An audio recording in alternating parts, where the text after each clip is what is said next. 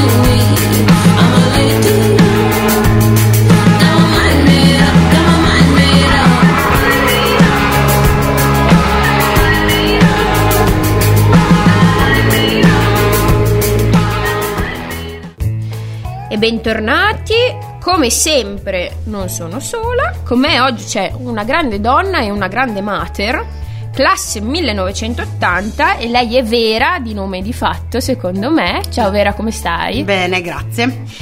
Bene, tu hai avuto il tuo primo bimbo orlandino a 35 anni. Esatto. E eh, diciamo, la metto così, per i canoni biologici e sociali, tu eri una primipara attempata, che è una parola che mi fa mm, sempre molto ridere questa definizione perché mi sembra uscita dai libri del to- dottor Seuss. Era un Natale ricco di primipare attempate, cimbalini svolazzanti e cioccolatini morbidosi, quindi no. E invece è... No, io sono definita da... mm, venivo definita così in ospedale, cioè nel senso nella mia cartella clinica c'è scritto primipara attempata, perché a partire dai 35 anni vieni definita così a livello medico dalla...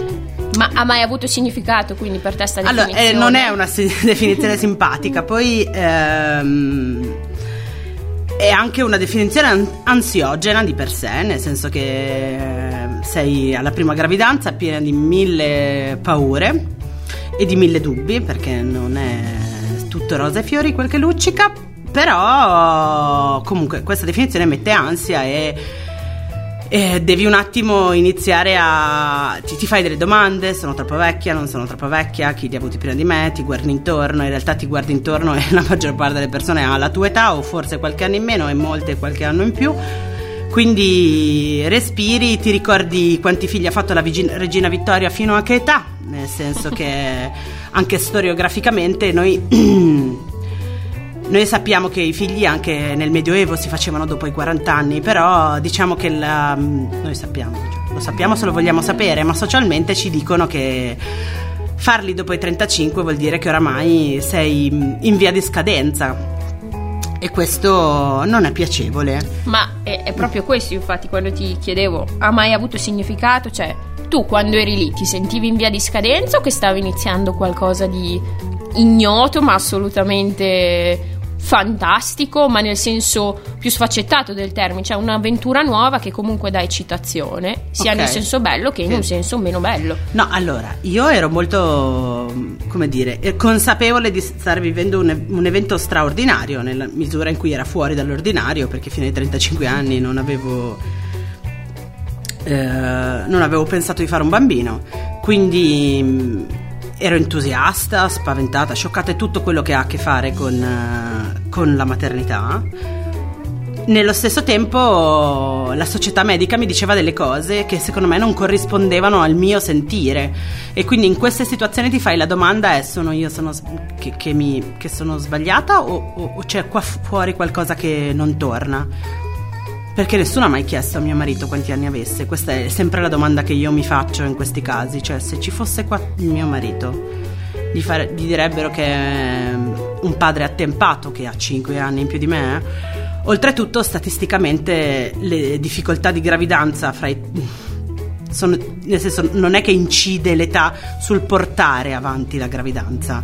Può magari avere un'influenza sul restare incinti, ma dopo i problemi ci sono per tutte le età e a tutte le età e non hanno spesso a che fare con l'età, ma con altre condizioni fisiche. Quindi non, eh, non mi piaceva perché non volevo sentirmi svantaggiata e mi faceva sentire svantaggiata. Nello stesso tempo ero così entusiasta e affaticata e forse avrei bisu- avuto più voglia di essere rassicurata che altro. Ma ti hanno trattato da primipara attempata o ti hanno trattato come trattano una non primipara? Non so neanche se c'è un altro termine. No, non c'è un per- altro termine. Non lo so, non- non- io non so come si fa un figlio prima dei 35. Ehm, non l'ho fatto, quindi non lo posso sapere. Eh, non so se trattano diversamente le ragazze giovani, non ne ho la più pallida idea. Non mi sembra di essere stata trattata molto diversamente, però devo dire che io non, non- non lo so. Ecco. E fuori dall'ospedale questa definizione aveva senso, cioè fuori dall'area medica, le persone che incontravi, Sai che colleghi di- di lavoro. Dipende molto dagli ambienti che frequenti. Sempre. Nel senso che adesso faccio una distinzione molto semplice, però io ho, ho, mh, tanti amici che appartengono a mondi molto diversi e fra le mie compagne di scuola sono stata una delle prime, fra i miei amici storici a, a rimanere incinta. Fra i miei amici che appartengono a un'altra area, penso ai miei amici degli scout, io sono una delle ultime. E tutti erano già più giovani di me con tre figli, quindi dipende. Dipende da, dal contesto sociale, dalla provenienza, forse anche geografica, perché alcune amiche che ho che vengono mh, mm, dal nord Europa, i figli, alcune li hanno fatti prima perché magari avevano sostegni, quindi insomma è molto diverso. Mm. Quindi il messaggio è comunque circondatevi di persone che non vi definiscono, che vi fanno sentire semplicemente bene e voi stessi.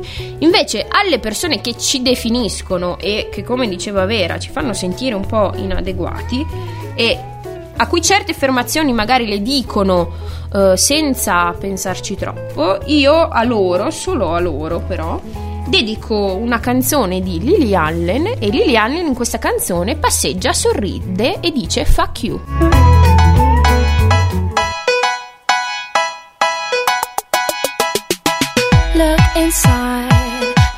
Inside your tiny mind and look a bit harder. Cause we're so uninspired, so sick and tired of all the hatred you harbor. So you say it's not okay to be gay, well, I think you're just evil. You're just some racist who can't tie my laces. Your point of view is medieval.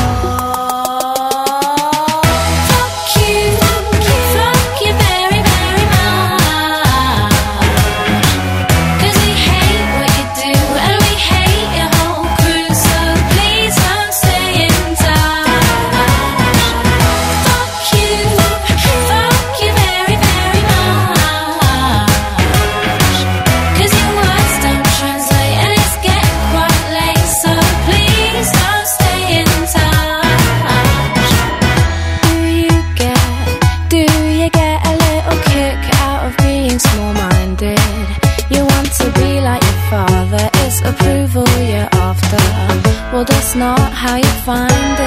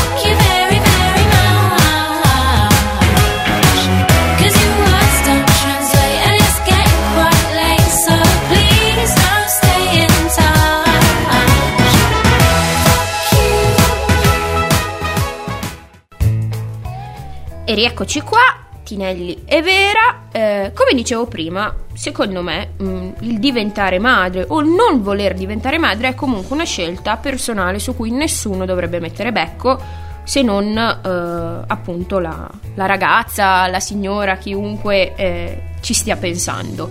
Però una cosa che a me fa proprio incazzare perché non riesco a trovare risposte, quindi lo chiederò a te, è perché nel fine 2021, quasi 2022, ci si aspetta ancora che una ragazza voglia essere mamma e soprattutto ci si aspetta, magari se ha deciso di diventare mamma, che poi si dedichi solo a quello, perché se non si dedica solo a quello, poi non è definita, ah, è una brava mamma. Secondo te perché?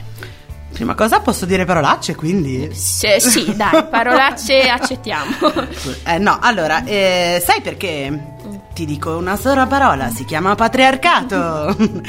Ovvero, eh, il compito femminile era quello di provvedere al mantenere la specie, quindi produrre forza lavoro o produrre questo.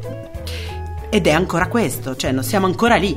Però sen- molte volte le, le prime sono le, tra le donne, c'è anche. Ma eh, beh, ragazzi, ma il patriarcato non è che è solo appannaggio del genere maschile, questa è una cosa che dobbiamo capire. È, un, è, una, è uno strumento di controllo sui corpi femminili ed è uno strumento di controllo sulla società, sul genere femminile che è interiorizzato da tutti. Nel senso, 3000 anni di storia, non è che possiamo togliercelo pensando solo perché. Del, così, siamo donne, quindi non abbiamo un atteggiamento nei confronti delle altre donne che è un atteggiamento frutto del patriarcato, detto questo. Ehm, sì, è una scelta to- totalmente soggettiva, è una scelta soggettiva dell'individuo, che quindi ha diritto di scegliere come portare avanti il proprio futuro come meglio crede, ma questo è insindacabile. E, ehm, ma quindi sono cretina io che continuo a chiedermi perché mi tutti mi vogliono vedere no, madre. Non sei cretina tu, sei immersa in una società per cui la massima realizzazione di noi donne è fare dei teneri frugoletti da accudire e amare con tutto quello che possiamo fare, con tutto l'amore che abbiamo. E perché? Perché questo è quello che dicevi prima era molto vero. Cir- non solo circondiamoci da persone che non ci giudicano no? in base alle nostre scelte, ma la cosa che è fondamentale secondo me è circondarsi e ascoltare più storie possibili, perché esiste una sola narrazione della maternità e questa narrazione della maternità è una narrazione tossica, che è la maternità è l'ampia realizza- la, la pura e più alta realizzazione della tua vita. E secondo me è anche una narrazione che dici tuo figlio lo ami incondizionatamente e invece magari tuo figlio a volte gli vorresti dare due ceffoni. Sì, e lo ami incondizionatamente, cioè, come dico io, eh eh, più che lo ami, eh, a me quando c'è la retorica del farei di tutto per mio figlio, io non lo so se farei di tutto no. per i miei, ne ho due, volevo dire, poveretti. Orlando e Alfredo, i nomi sono molto belli secondo me. E ne ho due e non so se farei di tutto per i miei figli. Cioè, è, l'amarli incondizionatamente è li amo a prescindere da quello, dalle azioni che compieranno. E questo è qualcosa che io posso, che, che capisco, ok? Il fatto che io li ami, a prescindere da quello che faranno, e che quindi gli possa insegnare che possono anche sbagliare, non è che il mio amore è frutto solo del eh, loro comportamento, cioè non, si, n- non è una questione di merito, ti amo solo se sei buono e bravo, no?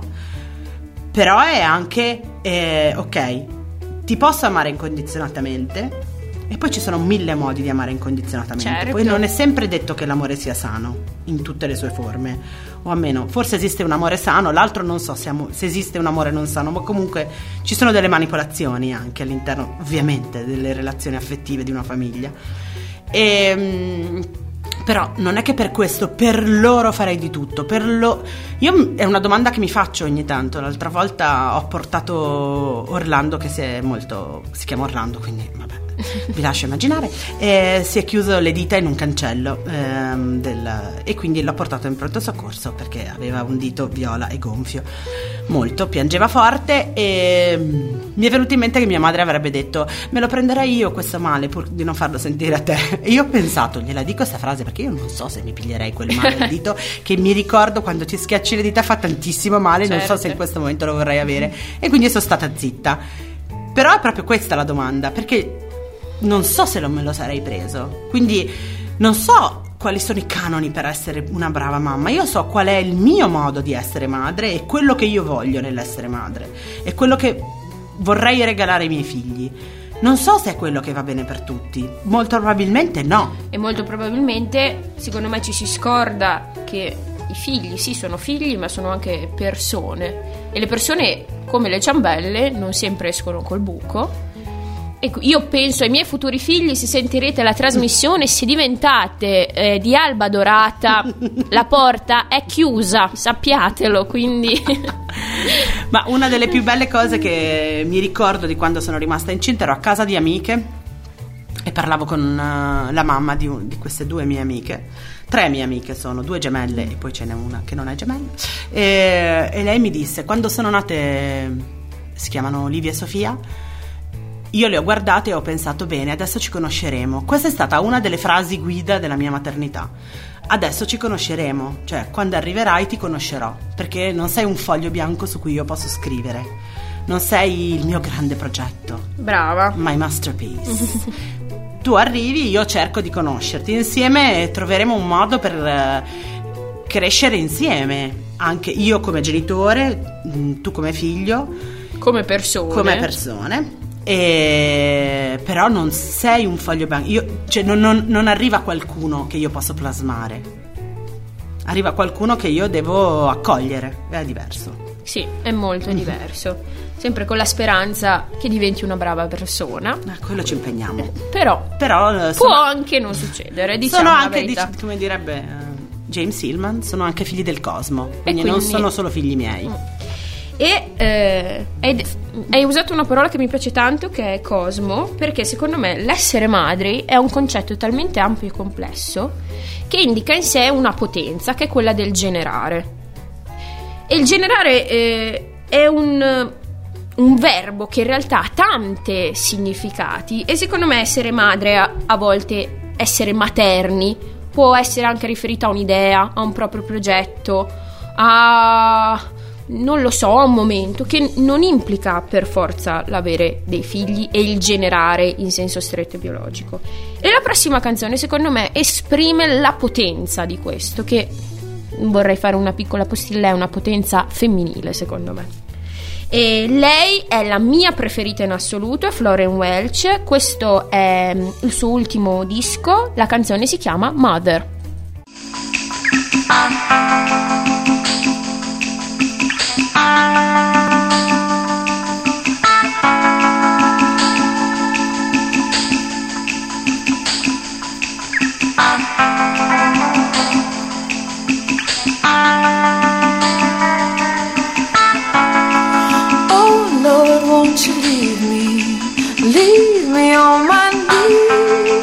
Cause I belong to the ground now, and it belongs to me. And oh Lord, won't you leave me? Leave me just like this. Cause I belong to the ground now. I want no more than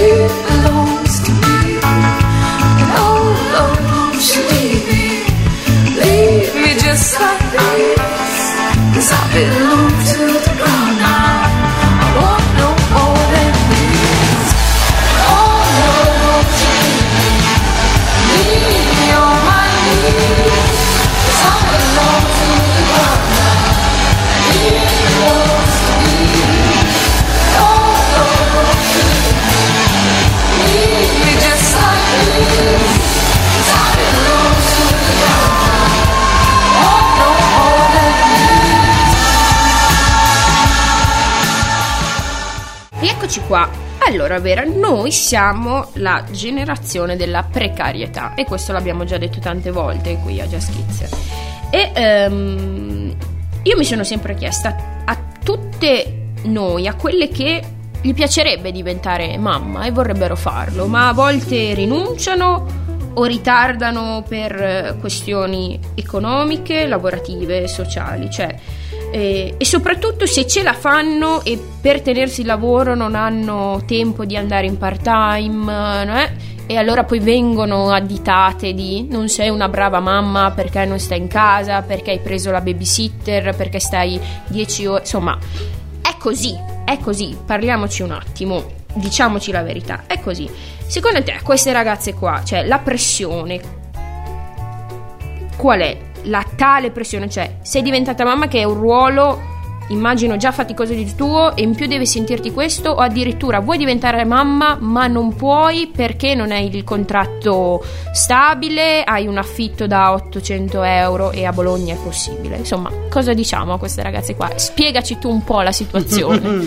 allora, la prima cosa che voglio dire, è, e non è di buon auspicio, però bisogna prenderla a sorridere ragazzi perché sennò non si fa niente nella vita, è tanto qualsiasi cosa fai, la fai male. Cioè, bisogna partire da questo presupposto. Lavori? Lavori troppo? Non ti occupi dei figli. Non lavori? Allora non stai pensando alla tua realizzazione personale, ti stai autoannullando dietro il ruolo della maternità. Non esiste eh, cioè, la narrazione della maternità dico che è tostica perché tanto è irraggiungibile, non facciamo mai bene, c'è sempre qualcosa che sbagliamo.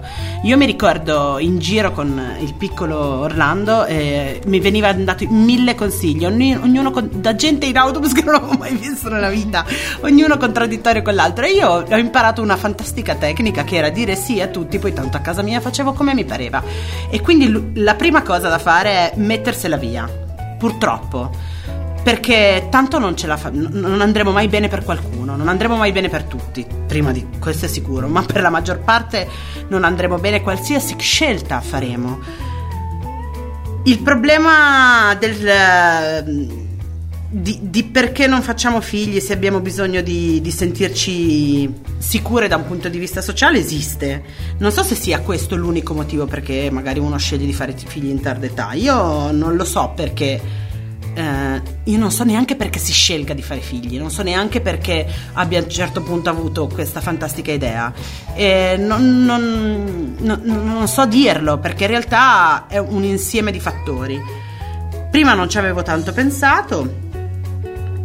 Eh, però questo sicuramente non è un paese per genitori. Non è un paese per genitori perché. E qui infilo tutti perché poi dopo chi si sceglie nella vita un compagno che sostiene e che fa quanto fai tu, neanche lui è tanto aiutato. No. no perché non c'è paternità, perché non, non, siamo a Bologna, siamo molto felici, molto grati, ci sono i nidi, eh, ci sono tutta una serie di infrastrutture, però comunque non ci sono tutele. Eh, il periodo di maternità dura 5 mesi ed è una cosa veramente che fa molto ridere. Sì, della serie, eh, ok, ora tuo figlio ha 5 mesi, puoi no, lasciarlo dove vuoi. Tu non, hai, non ha 5 mesi perché in teoria la maternità inizia 2 mesi prima ah, della quindi. Quindi ne ha 3, è vero. È vero, e vero. ti dico che l'OMS, ovvero l'Organizzazione Mondiale della Sanità, raccomanda l'allattamento esclusivo, vuol dire che non gli dai neanche l'acqua al seno fino al sesto mese. Tendenzialmente ti dicono molti pediatri che è meglio l'allattamento a richiesta. Dimmi questo quanto è compatibile con una vita lavorativa. No. Ok? Dopodiché l'OMS consiglia l'allattamento non esclusivo, quindi perché inizia lo svezzamento, quindi non vive di solo latte, fino al secondo anno di vita. Ok, quindi mettetela via se vedete una donna allattare in giro, non rompetegli le palle. Prima regola, non gli dite che è troppo, che è troppo poco, che non lo deve fare, che non lo deve fare. Ma non Saranno rompete le palle in generale. generale ecco.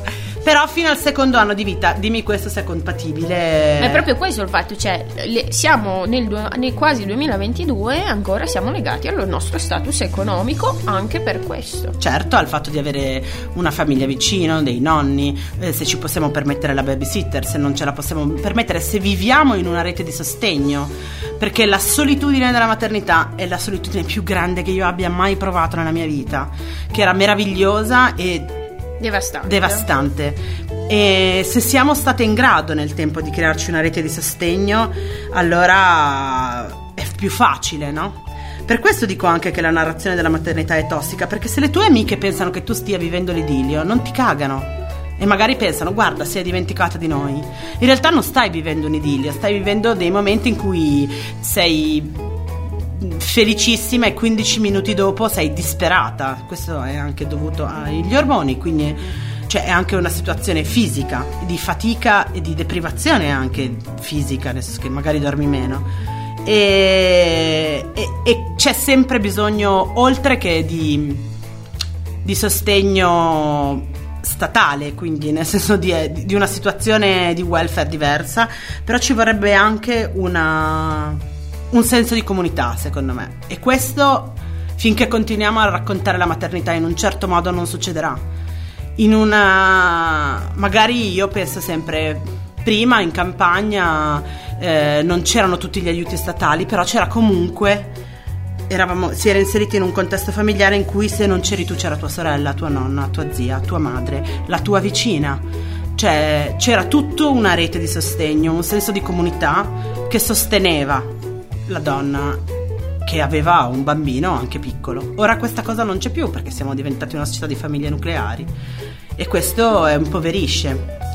Quindi aiutate aiutatevi, cioè aiutiamoci, dove questa è secondo me è un pezzo fondamentale. E ci sono mille posti, mille associazioni che lo fanno, oltretutto, che creano comunità intorno alla maternità.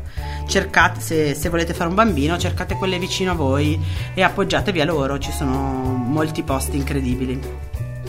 Quindi sì, mm, diciamo il famoso non siete sole, mi prendo cura, il famoso I care degli hippie degli anni 60 dovrebbe tornare un po' in avanti. Io penso sempre a mia nonna, che mm, mia nonna è del 24, arrivò a Bologna con tre figli a, negli anni 60 e mm, intorno ai palazzoni della Lunetta Gamberini le mamme guardavano a turno i bimbi in cortile e quindi sì, c'era io adesso non, forse alcuni miei vicini non li conosco neanche più per nome, quindi figurati. Eh, è che forse il fatto di crescere dei figli in una tribù, nel senso più allargato del termine, se quando manca lo Stato, perché poche palle ragazzi, cioè di, non diciamoci cazzate, non si sa perché si vogliono fare figli, come dicevamo, sono scelte normalissime, ma mi permetto di dire che sappiamo perché non si fanno, perché io, io ho ad aprile ne ho 31 e questo è il mio primo anno in cui ho un contratto di lavoro stabile in cui posso pensare di fare progetti futuri, ma progetti in senso non legati alla maternità, qualsiasi progetto. No, il esso. senso di comunità non deve delegittimizzare la, responsabilità, delegittimizzare la responsabilità di uno Stato assente.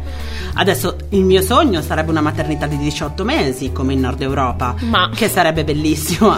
Ne abbiamo 5, magari inizierei a pensare anche a un congedo di paternità magari no? più lungo. Mm. Il, concetto di paternità adesso è tre giorni che tu devi dichiarare al tuo datore di lavoro con almeno 15 giorni d'anticipo. Mm. Capite che potrebbe essere un po' difficoltoso.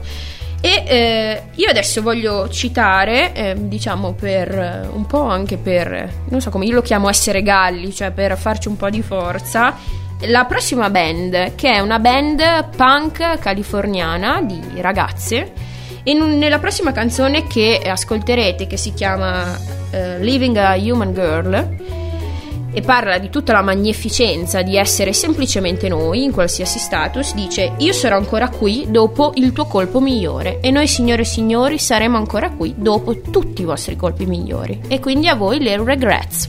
Pam, param, param, param, pam, param, param. I've got pimples on my face and grease in my hair and prickly legs. Go ahead and stare. An ass full of stretch marks and little boobs. An ice full belly that's filled with food. Sometimes I'm pretty and sometimes I'm not. So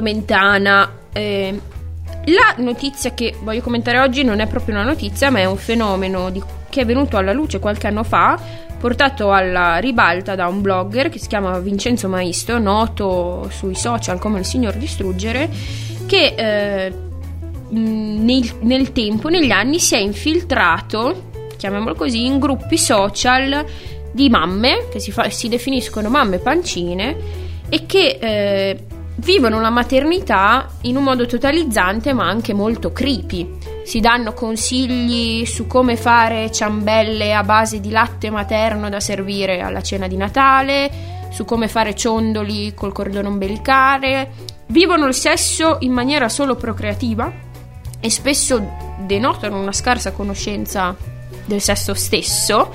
Eh, non dicono mai parole come sperma, ma chi- la chiamano la gioia, insomma un mondo oscuro e eh, lui in un modo che può piacere o meno, cioè tramite tra virgolette una gogna pubblica attraverso i social, attraverso la presa in giro, ha portato alla luce questo, questo fenomeno che a mio avviso da eh, studentessa di sociologia con ben due lauree all'attivo in materia è un fenomeno su cui possiamo ridere in un primo momento, ma poi anche smetterla e chiederci un po' che cosa c'è sotto.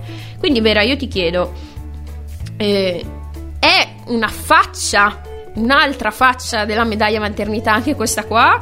O è un qualcosa di più ampio di una società che appunto ci vuole sempre così? Allora, prima di tutto direi, scusate, eh, nessuno di voi ha mai visto la scatola dei propri dentini da latte? Ecco, quindi non è creepy quella, prima di tutto. Vabbè. Madonna, sì. cioè, è un po' creepy. Esiste tutto un aspetto legato all'infanzia che è un po' inquietante. È un aspetto legato all'infanzia io, eh, che è inquietante perché l'infanzia è un mondo altro. Eh, è un mondo a cui noi non apparteniamo più e nel momento in cui passiamo la soglia non torniamo più indietro. Per cui il bambino è anche sempre stato una rappresentazione che ricorre in certe narrazioni distopiche o orrorifiche. Quindi quello che ha a che fare con l'infanzia ha da sempre un po' un, una, un, un, un, aspetto inquietante. Detto questo, io non apprezzo molto il, il metodo, no? Perché in realtà, um, come dicevi tu, della gogna, nel senso che per carità anch'io ho fatto delle cose, eh, delle cose creepy che possono Però spero che creepy. tu non ci servirai mai una ciambella No. fatta col tuo latte materno. No, no, no, non ho mai fatto questo. Mm, però il latte materno è molto curativo per molte cose. Volevo dire che un tempo veniva usato come rimedio per tutte le questioni oculari, perché in realtà è- è- non è che è disinfettante, però contiene molte proprietà di, insomma, di, di- di salute. Infatti, i bambini s- Si nutrono si di nutrono di quello, insomma, vabbè. Ehm, quindi sì, c'è un aspetto inquietante e questo secondo me è un po' è, è- è nel è un po' nel come dire, ha a che fare con con l'ambito, maternità e infanzia. La maternità è un po' un aspetto inquietante per il fatto che poi rimani incinta e partorisci, già quello è abbastanza inquietante senza metterci altro. Però le, la- la- le mamme pancine sono anche figlie di una cultura dove appunto la, la maternità è vista come la tua più è come il tuo sogno che si re- realizza ma non, cioè, in cui puoi essere solo felice, in cui devi essere per forza dedita, entusiasta, innamorata di questo ruolo senza, come dire, viverne anche la complessità. Quindi è l'estremo, cioè è proprio mm, il mondo se ci vuole sante puttane, ci vuole anche o Medea Sì. che uccide i suoi figli o l'esemplificazione della, del, ehm, di quella che si sacrifica per il bambino, no? Cioè di tutto ciò che è ehm, la donna che mette il figlio davanti a sé, no?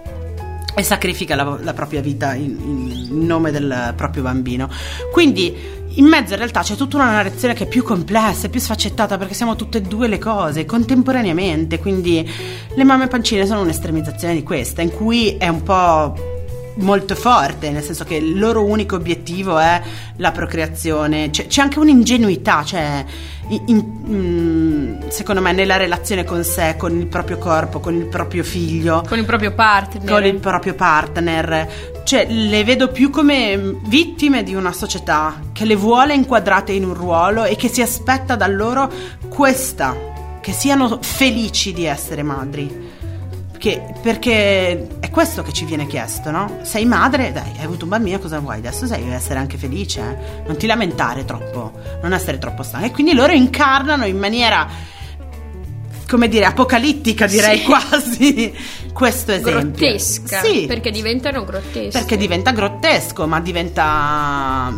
però può io mi sono sempre chiesta, visto che ci sono tantissimi casi di depressione postpartum, può essere una, rea- una, reazione alla depressione postpartum? Può essere che nella maternità a un certo punto vedi l'unica realizzazione di vita perché ti è stato tolto tutto il resto? Perché da sei da sola con questo esterino di sei mesi che dipende da te, nel senso dipende di vita, cioè la sua vita dipende da te, sei caricata di una responsabilità enorme in cui devi essere per, sempre performativa, sempre brava, non deve piangere. I bambini piangono, ragazzi, piangono perché è l'unico modo che hanno per comunicare.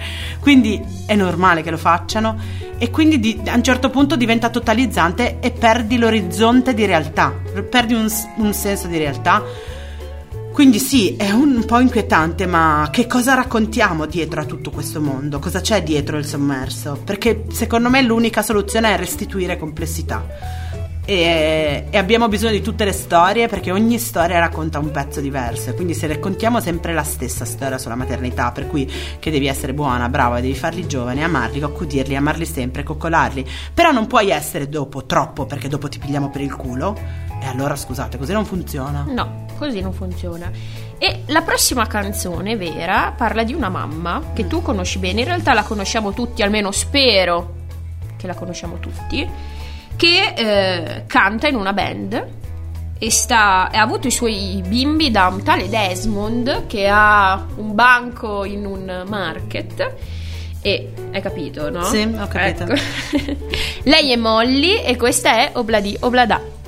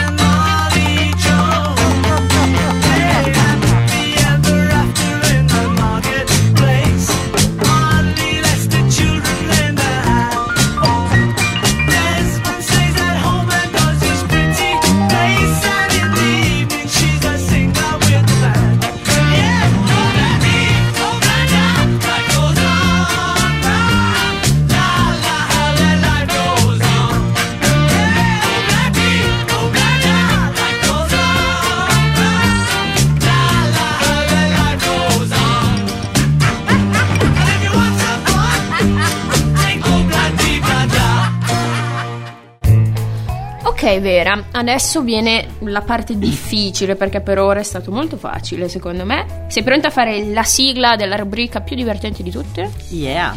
Ok, bentornati a Kids and Play, sigla! Devi fare la Devo sigla. fare la sigla. Cosa devo Quella che cantare? vuoi. Eh, è difficilissimo, non so. Ma che non mi hai preparato. Ok, questa è la sigla. E il, pro- il primo gioco è Genitori in trappola. Ok. Ok, io ti, chied- ti proporrò delle coppie assurde e tu dovrai decidere chi vuoi come mamma e papà. Ok. Ok. Prima, eh, diciamo, batteria: Dolly Parton e Elvis o Michelle e Barack Obama? Ma Dolly Parton e Elvis tutta la vita, ragazzi. Sì, mi sa anch'io. Ci forse mi divertirei Cioè, di più. ti diverti di più, secondo me. Sì. Mm. Patti Smith e Gordon Ramsay Mm. contro Morrissey e la signora Fletcher. Sempre come i genitori? Sì. Beh, Patti Smith e Gordon Ramsay. Però Morrissey e la Fletcher. No, ma Morrissey, cioè, gli puoi anche voler bene, ma la depressione che ti viene, ragazzi, cioè, io lo amo, eh. Gli Smith sono una delle band della vita, però non ce la posso E fare. la signora Fletcher però ti potrebbe fare in coinvolgere Sì, No. ma Gordon mi cucina bene la Patti e la Patti e la Patti. Esatto. Monica e Chandler, Ross e Rachel. Monica Chandler. Tutta la vita. Io in realtà, eh, io c'è stato un periodo, devo ammetterlo, in cui amavo più Rachel. Forse perché ero più piccola, crescendo mi sono resa conto di avere le stesse manie Esatto. di controllo di Monica. Io amo Monica e a Monica devo par- m- in generale, io sono cresciuta, io sono dell'80, quindi sono un po' più attempata, ehm, non più primipara, ma eh, quindi ho iniziato a vedere Friends che avevo ve- neanche 20 anni. E quando ho visto Monica che poteva essere control freak e simpatica, è stato, ah, ma allora anche io. Posso essere. E nello stesso tempo vedevo Febe- Phoebe che, dice, che, che era, non so, libera di essere Ma infatti, dai, mettiamoci Cioè- nelle coppie anche Phoebe e Joy. Se fossero tra loro tre. Ah, Phoebe e Joy tutta la vita. Sempre perché mi diverto di più. Ok. Romeo e Giulietta, Dante o Beatrice? Oddio, questa pesa. Questa è pesissima perché comunque ti spari nelle palle. Tu parti da questo presupposto. Però, una volta sei in Inghilterra, una volta sei a Firenze. Ah, no, sai che è difficilissima questa. Questa sì. Ehm, ti direi Dante e Beatrice perché io non sto bene nel conflitto, mi fa fatica, quindi dopo le famiglie che si odiano e poi comunque c'è un clima migliore in Italia. Quindi Dante e Beatrice, contemplazione. Contemplazione. E svenimenti. Sì. Sì, magari poi dopo sono troppo occupati a guardare il cielo e tu puoi un po' fare quel che ti pare. Ok. La prossima coppia, che è anche l'ultima di genitori in Tarapola, la dedico a tuo marito e a mio fratello. Sono Marcus Brody e Harry Jones Senior. E invece Mina o la Carrà. Allora, aspetta, aspetta. Ma è, un- è una coppia omo- omogenitoriale? È una coppia omogenitoriale perché Wow. qua Ehm, eh, Mina la Carrà. tu scegli Mina la Carrà. Io scelgo Mina la Carrà. Io ragazzi scelgo Marcus, che è anche la persona che mi assomiglia di più nella vita reale. L'unica persona che arriva in un posto pieno di nazisti, qualcuno conosce la mia lingua, il greco antico, sono io. Complete- mi perderei in- non nel mio stesso museo, anche nel mio stesso bagno. Quindi, No, lo so, eh, però pensa... eh, però combina la carra, ragazzi. È, eh, sempre che ti diverti di più. È sempre che ti diverti di Ma più. se questo secondo me con Marcus Harry Jones Senior potrebbe. Allora, tu devi sapere che Harry John Senior è un grande amore della mia vita, però... mm, No, no, no, no, non ce la faccio. Ok, Sean Connery, ovunque tu sia, noi ti pensiamo ancora nei nostri solitari, tu sappilo. Anche Harrison Ford. sì, ma eh, tutti quanti. Secondo gioco, Radio Verità. Cosa hai detto a tua mamma? Ti proporrò 5 situazioni che Mm. possono essere accadute e cosa hai risposto tu a tua madre. Ok. O cosa ti ha risposto lei. ok. Prima, cosa hai detto a tua mamma in un'epica litigata? Cosa ho detto a mia mamma in, un'epo- in un'epica litigata? Ma mia madre gli ho detto delle cose orribili. a mia madre ho detto... Ah, posso... di- No, è troppo brutta. Ho detto comunque delle cose molto brutte. Io mm, avevo, avevo pochi anni Mm. e dovete sapere che io adesso sono in tuta, ma da piccola eh, ero un attimo frufru. Vi dico solo che mio- avevo disegnato il mio vestito da sposa che era fucsia con delle rosa oro, quindi potete immaginare, e litigavamo su questo e mia mamma a un certo punto mi ha detto tu sei una vipera e io gli ho risposto con il mio, il mio faccino d'angelo e tu sei un cobra. quindi sul piano rettiliano avevo vinto dal mio punto di vista. Seconda, come ti sei giustificata la prima volta che tua mamma ti ha beccato sbronza?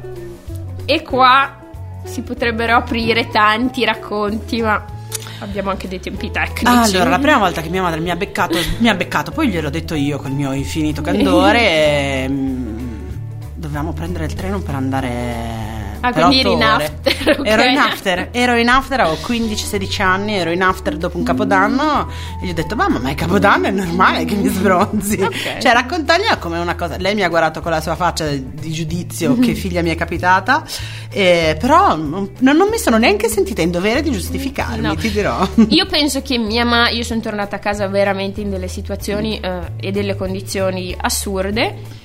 Penso che abbia sempre fatto finta di niente, perché mia madre, dovete sapere, si sveglia alle tre per fumare, quindi era impossibile che non mi beccasse, però la cosa epica in realtà la disse mio fratello, che disse, ma non vedete che questa balorda è sbronza. quindi, se, terza, la cosa che hai confessato dopo anni. Ah, la cosa che ho confessato dopo anni a mia madre riguarda in realtà tutta la mia famiglia. Io ho un fratello maggiore, ha 5 anni in più di me. Un sabato sera c'erano gli amici di famiglia a casa e queste coppie di amici avevano tutte un figlio dell'età di mio fratello. Loro avevano 15, a- 15 o 14 anni, io quindi ne avevo o 10 o 9 e si sono mes- ci siamo messi di là in salotto a guardare la tv, loro hanno messo su un porno. E con la scusa che c'ero io i genitori non hanno sospettato che stessero guardando un porno, mi hanno girato di spalle alla tv e facevamo finta di giocare a carte, io di spalle alla tv e mm, mi ricordo questa cosa che ogni tanto sento dei versi assurdi, mi giravo, vedevo cose che capivo esattamente, non è che non capissi, però mi sembravano comunque un po' così eh, bizzarre, fantasiose e l'ho confessata a mia io l'ho confessata a mia madre a una cena in cui eravamo tutti dicendo perché poi tuo figlio mi ha fatto vedere un porno a nove anni e niente, ci siamo fatti grosse risate. Esatto. No, io eh, confessai dopo anni che ad Amsterdam non avevo trovato alcun albergo e quindi dormii cinque giorni per strada. e lei ha detto: Vabbè, sei tornata sana e salva. Quarta, come ti sei giustificata quando facesti un bel guaio? Dio mio. E allora dovete sapere che io non ho un piccolo problema che penso sia dovuto in fa parte al fatto che mi chiamo Vera, cioè non so mentire, non sono proprio brava, di solito mi sgami abbastanza in fretta. Quindi mm, gi- le giustificazioni non sono neanche quelle brava a farle, per cui dico le cose come stanno e spero in Dio Che qualcuno. che qualcuno mi preservi dalla furia che si stava per abbattere su di me. Quindi grandi giustificazioni in questo momento non me ne ricordo. Allora, io una volta, mia madre era in una telefonata importantissima, non so se di lavoro, di burocrazia, insomma, non poteva cagarmi. Io volevo farle vedere assolutamente la cosa che avevo fatto, ma, ah, ma non ero neanche così piccola, secondo me. Mamma, mamma, mamma, mamma, mamma, mamma. E quando disse che cosa c'è, vidi. Che avevo fatto una cazzata, cioè interromperla, e la prima cosa che mi venne in mente da dirle per giustificare è ti voglio bene. Vogliamo sapere la reazione della mamma. Cioè, mia madre, ma puoi conoscerla, mia madre, cioè, penso che mi abbia maledetto in tutte le sue lingue, conosciute e non conosciute. Perché per me era l'unico, cioè, in quel momento lì, quando ho visto la sua faccia, l'unico motivo per cui poteva, Poteva- è ti voglio bene, no, neanche l'amore poteva distoglierla da. Ultima, la cosa più bella che vi siete dette. La cosa più bella che ci siamo dette. Pff, ci sono tante cose belle. Io mi. A proposito, però, vi dico una cosa che è successa proprio quando, il giorno che ho scoperto di essere incinta di Orlando. E era una giornata molto mm, incasinata e difficile, ero mm, affaticata da mille cose. E. mm, ho fatto due test di gravidanza, eh, sono andata nel panico. Questa è una cosa che voglio dire. Cioè, non è che fai un test di gravidanza e pensi che bello! Pensi, oh mio Dio, cosa. Cioè, ti viene eh, in tre secondi passi dalla gioia al panico, dal panico alla gioia, dalla gioia al panico. E per giorni è così. Cioè, non è un'emozione unica. Quindi la prima persona che chiamai è stata mia madre e le, e le dissi, ma il giorno dopo sarebbe stato il quarantesimo compleanno di mio marito. Le dissi, mamma ho risolto il regalo per Tommy, non, non- non- non ti preoccupare, non mi devi andare a comprare niente perché gli regalerò un test di gravidanza positivo. E mia madre fece una lunga pausa di riflessione e poi mi disse, sai che sono proprio contenta. Basta. E fu una di quelle frasi che in quel momento mi tolse un macigno dalle spalle, non perché volessi la sua approvazione, ma perché in qualche modo mi stava dicendo, ok, non ti preoccupare, andrà bene sì. così, va bene così. E, e dopo aggiunse anche, sarà un'esperienza che ti farà benissimo cioè non sarai brava, ma ti farà bene. E questa cosa che la maternità può essere anche un'esperienza che ti restituisce crescita, era qualcosa di cui avevo bisogno, non, non una, una, performance, ma qualcosa a cui potessi anche guadagnare. Insomma. Okay. Invece eh, la mia, eh, mia madre proprio perché vi dicevo prima che io mi perderei nel mio stesso bagno, mia madre dice sempre mia figlia ha un cervello di gallina, nonostante master, laurea, questa è proprio la praticità non è in me, però dice sempre mia ma- e mia figlia ha anche un gran cuore, quindi direi che la Ritona e l'Annalisa ci salvano, ci salvano sempre. E eh, un altro che ha parlato dei suoi genitori è il nostro concittadino più famoso, cioè Cesarone Cremonini, e questo è il suo padre e madre.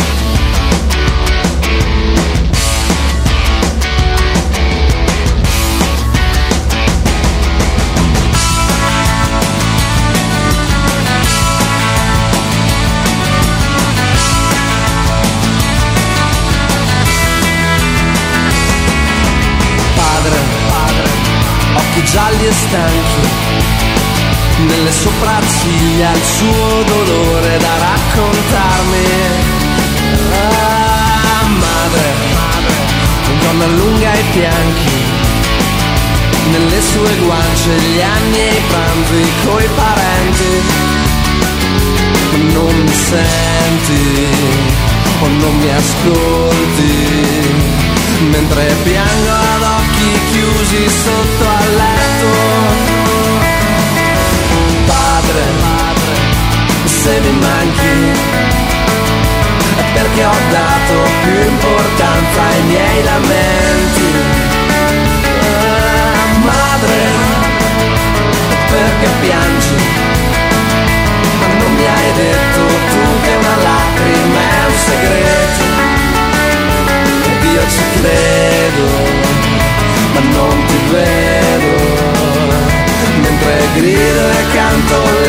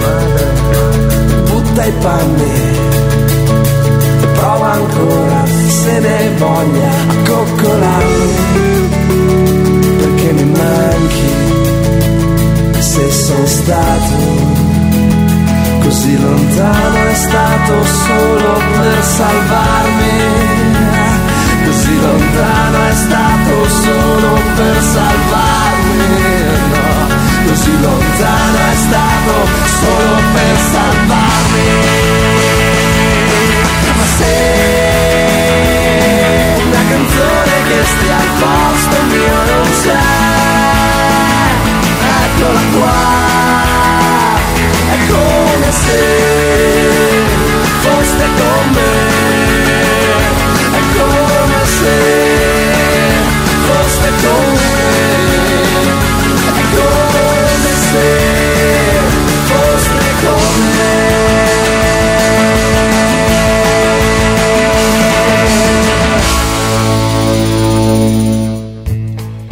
rieccoci, ormai siamo alla fine di questo lunedì e di questa intensa puntata che poteva durare 55.000 ore, ma abbiamo cercato di, di mantenerla nei tempi. Vera, l'ultima domanda è sempre per te e quindi cosa dice alle nostre coetanee che vogliono o non vogliono diventare mamme? Di circondarvi di più storie possibili, di leggere più storie possibili, ascoltare più storie possibili, eh, rac- arricchire i racconti con tutta la- di tutta la complessità che il mondo ha. Per cui in una comprensione di voci trovare lo spazio per poter raccontare la propria è più facile perché se la tua è l'unica dissonante diventa più difficile oppure trovare perché tra- attraverso le storie degli altri si scoprono pezzi delle proprie e quindi mh, direi questo perché ascoltarsi non è sempre facile ascolta te stesso cioè, non è no, sempre ti sei autoonna. È, un- Eh, è complicato, cazzi. delle volte è più semplice ascoltare gli altri e magari prendere da ciascuno un pezzo della storia che senti risuonare di più. Io alle ragazze che ci stanno ad ascoltando e alle signore, primi pare attempate o non, dico semplicemente come diceva il- quando eh, Linus chiede a Charlie Brown cosa vuoi essere da grande, lui risponde schifosamente felice, quello. Cerchia- cercate la strada che vi renda schifosamente felici, qualsiasi cosa voi vogliate generare, fatelo per questo e basta, non per seguire i modelli della società, non perché vi mettano pressione, semplicemente questo. Sarà una puntata con un finale a confettini e arcobaleni? Forse sì, ma è la verità, io vi auguro questo. E eh, prima eh, di ascoltare l'ultimo pezzo e salutarci, Mm, come al solito, anche tu lo so perché lo sai anche tu, anche Vera ha fatto il Minghetti, lasciamo eh, qualche compito a casa da far fare ai nostri ascoltatori, quindi consiglia tu un libro, una canzone, un film, quello che vuoi che racchiuda un po' il senso della puntata di oggi. Ok, eh, non sembra un film sulla maternità, secondo me è un film potentissimo sulla maternità, è un film uscito pochi anni fa, si chiama Arrival e c'è Amy Adams che fa l'interprete per degli alieni. Ok, le premesse sono già gustose. Io invece consiglio un libro che è un po' più un mattoncino perché è una storia vera ed è la storia dell'autrice che si chiama Elga Schneider che ha scelto anche Bologna, quindi direi che... ehm, E il libro si chiama Lasciami andare madre ed è il rapporto suo con sua madre. Chi era sua madre? Una capò tedesca nazista ad Auschwitz. Quindi leggetelo e è un'altra ra- narrazione della maternità e del rapporto madre-figlie. E siamo all'ultimo pezzo. Chi potevo scegliere per l'ultimo pezzo? Direi che è sta- questo argomento è una montagna, è una montagna da scalare, sia quando lo vivi, sia quando non lo vivi e ti ci senti dentro. E quindi per celebrare la magnificenza della salita e della vetta, ho scelto Aretha Franklin. In realtà questo è uno dei suoi pezzi meno noti e si trova solo in live, infatti il prossimo che sentirete è un live fatto da lei durante una cerimonia ai Grammy, quindi ecco a voi la mamma, la regina di tutti i nostri cuori, Aretha.